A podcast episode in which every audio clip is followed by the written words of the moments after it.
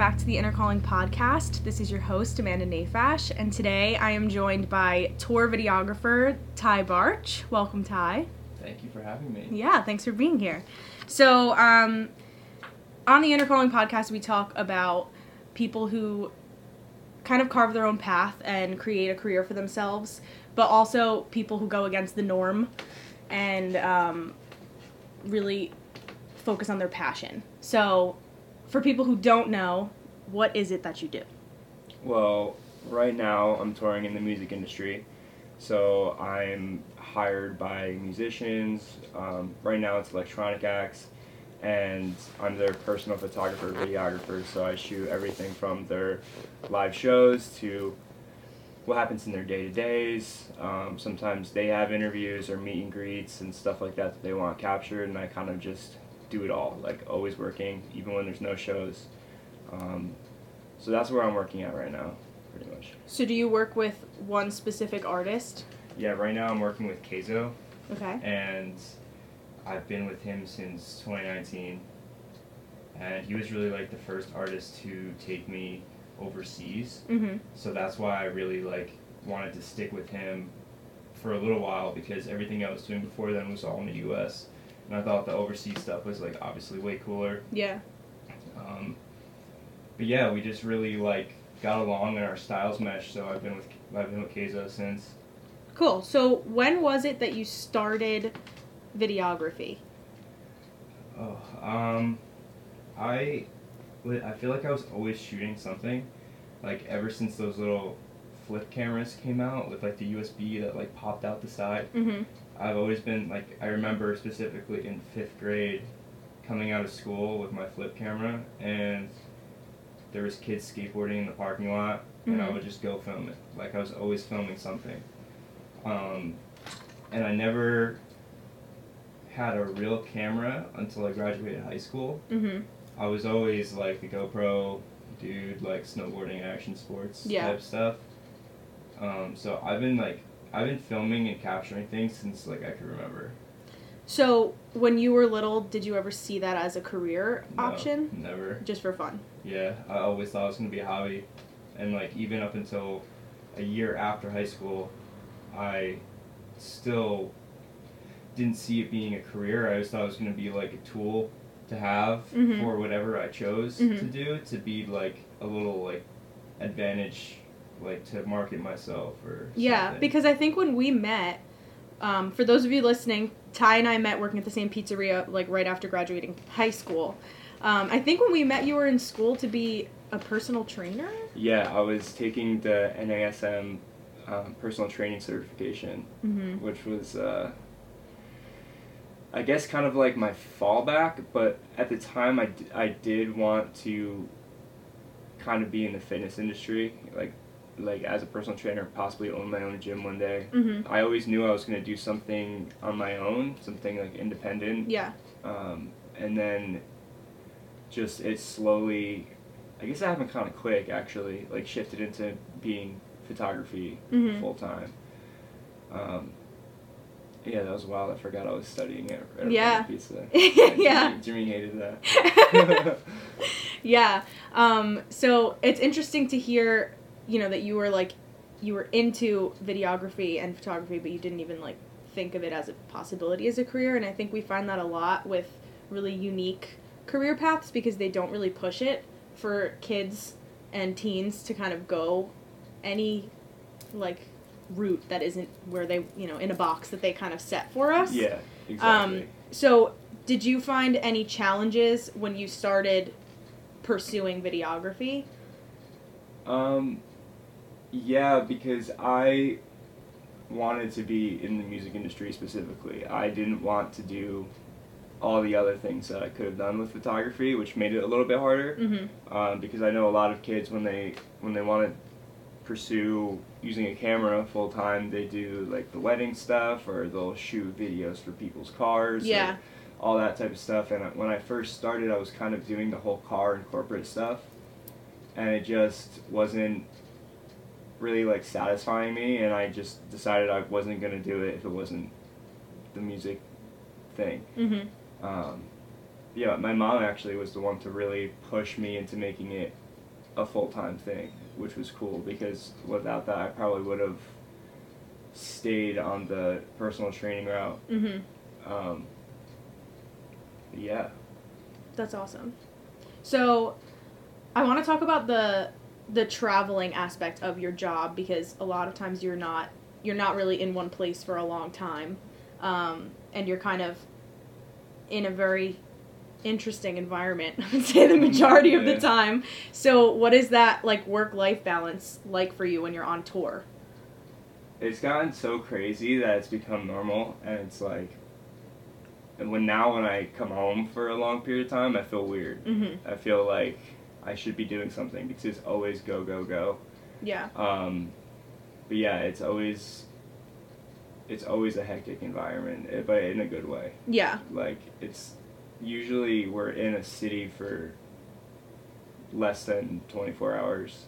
That's so crazy. Um, luckily with Kayzo, like we tour with a bigger team, he has bigger shows, so um, sometimes now we'll fly out a day before the show, so we have time to kind of like relax. Oh, that's cool. Um, instead of flying in the day of the show, which isn't very fun. yeah. Um, Where would you say is the coolest place that you've gotten to to film? uh, Japan, Yeah. yeah, Is I love Japan. So beautiful. It's just so unique and so different. And it's like all these places I probably would have never gone mm-hmm. if I wasn't doing this. Yeah. It's just way too expensive. And Yeah, for like, sure. I just don't. I wouldn't be able to be like, this is where I'm going to go on a vacation. So it's super cool that I got to go to Asia and do all that. Yeah, that's awesome. So, um, before when I asked um, how I should introduce you, you said you'd say it something different every time. Mhm. So, that leads me to believe that you have like a lot of plans to do a lot of different projects Yeah. like over the course of your career. So, what is like a, a big goal of yours? a big goal of mine.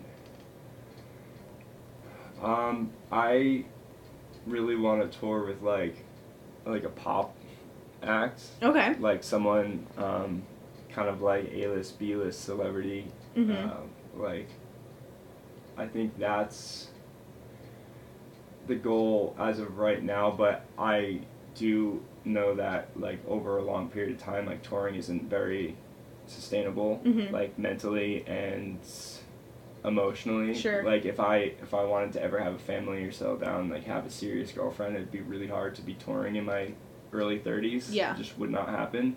So I'm planning on moving out to LA actually next year Oh, wow. and I want to kind of start getting more cinematography gigs Okay. because there's just a lot of work out there for music videos and they're always shooting something Mm-hmm. and um, yeah i guess to be a cinematographer in the future basically Awesome. people hire me to operate a camera and you know plan out shots Mm-hmm. that would be my um, my long term Cool. long term goal but short term definitely touring with someone like post malone or Yeah. you know like that level of touring. Yeah, that would be awesome. Definitely. So, kind of the opposite question, I guess, would be what was a moment in your career that's already happened that, like, felt like a mark of success for you? there's been so many little like points where i'm like wow this is awesome Mm-hmm. Um, I think the first one for me was when I first started. I had my, I was kind of getting into the bass music side of electronic music because Mhm. there's a lot of there are a lot more smaller acts, Mm-hmm. and I figured that one of them will give me the opportunity to grow my portfolio, even though I didn't have one.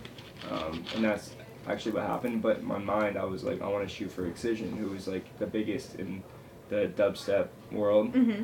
and it happened like actually very very quickly and i remember like talking to my parents about it like every single day and i think it was like maybe three or four months after yeah probably like three months after i got my first show i got to shoot three festivals with excision on Wow. the east coast so going from like people who could barely sell out um, i don't know like less than a thousand cap venue Yeah. to a dude that's like headlining a side stage at Wow. a festival.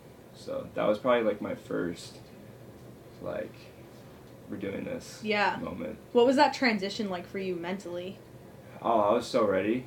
Okay, I that's good. Like, yeah, like I always had the confidence. Yeah, because so I've important. always been shooting and I've always been editing. Mhm. So it's like just coming into this, even though I was young and I was new to the industry, I Mhm. knew that I had the skills to back it. So I was just happy I got the opportunity, yeah. and then I could kind of prove myself from there, which Mhm. is really what kicked it all off for me shooting with him because he has his own festival hmm and I did three festivals with him, and then he wanted me to come out to his festival and be on his media team. So like shoot the whole festival for him with Wow. with another guy.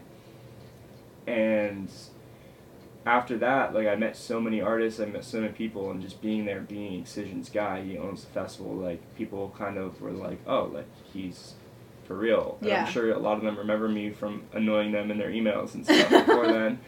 So um, after that, I remember getting like a text message from another artist who I would have loved to tour with because I used to always watch his tour recaps on YouTube.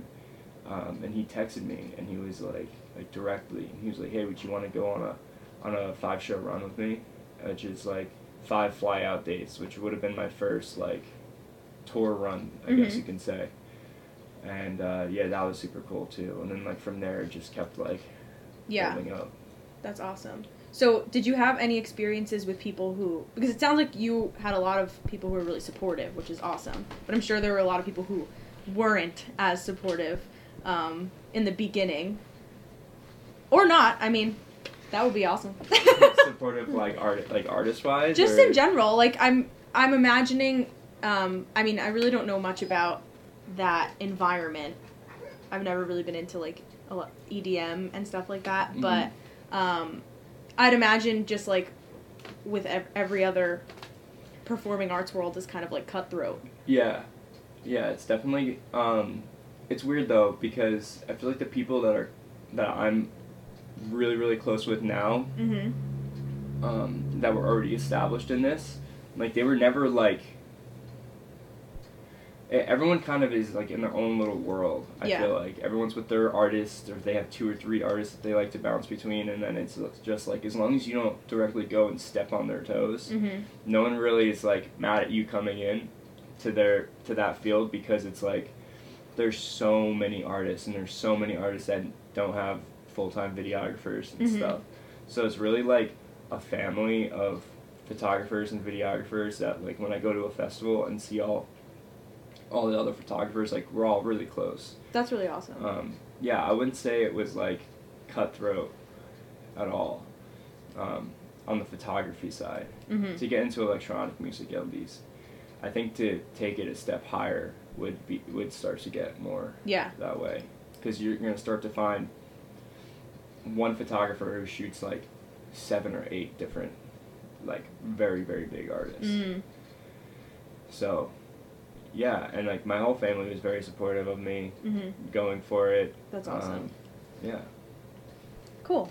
So, I guess my like my big question that I like to ask people is for someone pursuing what you do, like what's your one word of advice to them? um, just don't take no for an answer Mm-hmm. when you're trying to get work. Like when I first started, it was a million no's. Mm-hmm. You know, I would email everybody.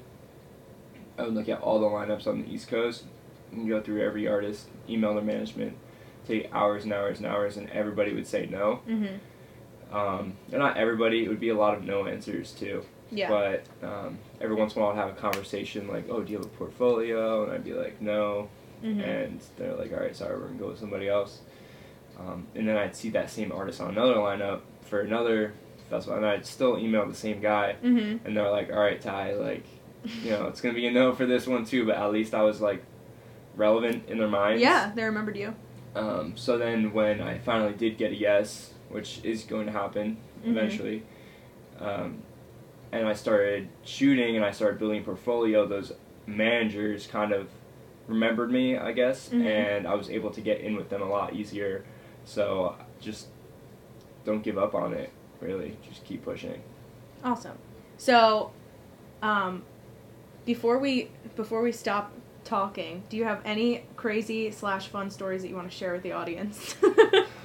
Oh man, I always go blank on these questions because it's like There's too many. there's just so many chaotic moments. Um,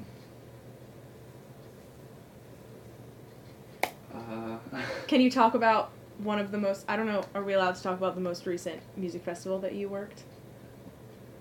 what was the most recent music festival? Firefly. Uh, right? Was that not the most recent? No, it wasn't. Oh, jeez, I Um, can't But yeah, up. I was, I was at yeah, I was at Firefly. Um, I this is me trying to push to that next level. I wasn't there shooting Billie Eilish, but I um, you saw the photos. Yeah, you did Yeah. anyway. yeah, um, and they're usually like super strict about that. So I like put on like the longest lens that I could that I have, Uh huh. and I kind of just sat back in like the little VIP section, Mhm. and I just fired away. I was there with Cray, and her set got canceled because of the rain. Oh wow! So I was like, might as well shoot something, Mhm. and yeah, I sent it over to her management, but got nothing back, which Mm. is like to be expected because Yeah. I'm sure everybody does. But yeah, that was super cool. Um, and I'm trying to think of like something crazy. Um, probably one of the coolest stories I have is when we were in Ibiza. We had a show in Ibiza. We were direct support for Steve Aoki at a show Mhm. and we rented a boat, like a small yacht, very small yacht. um, and we got on it at like 8 a.m. and we had it for, I think, like 11 hours. wow. And it was just, Just 11 hours of party. just 11 hours of boozing. And like there, we did all these cool things like the, um, I almost said pilot. The captain of the boat was like, um, he was super cool and he showed us these cool snork, uh, snorkeling spots. mhm. And it would be just like this big like cliffside, and then um, you would swim underneath the rock, which was crazy. You have to swim like a school bus length. Hold your breath. Oh my god. And then there's like you just kind of had to trust this dude. That's crazy. and I was just going for it. And it's funny because like our visual dude at the, t- at the time was just, like super out of weight or out of shape, like, Oh, no. overweight, super overweight, and he was like, he was like, I could look back, at the goggles on, and he's like, oh my god. and uh, we you pop up and there's just like cool air pocket, and Like a cave? like a cave. Oh my God, that's so cool. The, the water is like crystal clear blue, and Wow. the, the light was coming up from underneath you from the water. So it was like these cool little like light beams, I guess, Oh like gosh, crafting so off cool. the water. And then he was like, "Yeah, if you actually like come this way, you climb up the rock like inside the cliff, Mhm. and then there's like about like a a four foot drop into another little pocket of." Pretty dangerous, actually. Now that I think about it, like the cliffs were so sharp. Yeah, it sounds inside, really My fingers and and feet were like tore up, but then you jumped through that, and then swam out the other side, and it was just it was just so beautiful. I That's think it's like one of my, my oh yeah, and then I passed out on the boat, and Kayzo got some like really fire uh, photos of me. I, I was like it was like the front of the boat where they have that pad, Yeah. and I'm there, and I have beer in my hand, and I'm just like. This is the worst photo ever, but it keeps surfacing. I'll probably never live that down. Is it on Instagram? Um, he put it on Instagram for my birthday, like like on his story. Oh, but okay. yeah, but it's not officially on Instagram. Yeah, I have it somewhere, but. yeah. Well, for our audience members who want to check out your work, share your um, all your social media and your website. You have a website. Uh, I don't have a website. I have, I guess like, my Vimeo would be my website where I post all my videos. But if you go to my Instagram, which is at Ty Barch, and click on the link in my bio, that'll bring you to my Vimeo page with all my all my recaps I've ever done, basically. And yeah, those are really the only social medias I use. Okay, awesome. And I'm going to share those in the caption of the episode of this podcast as well. Um, so, thanks for being here, Ty. Thank you. Thanks for listening, everyone, and we'll see you next month on the Inner Podcast.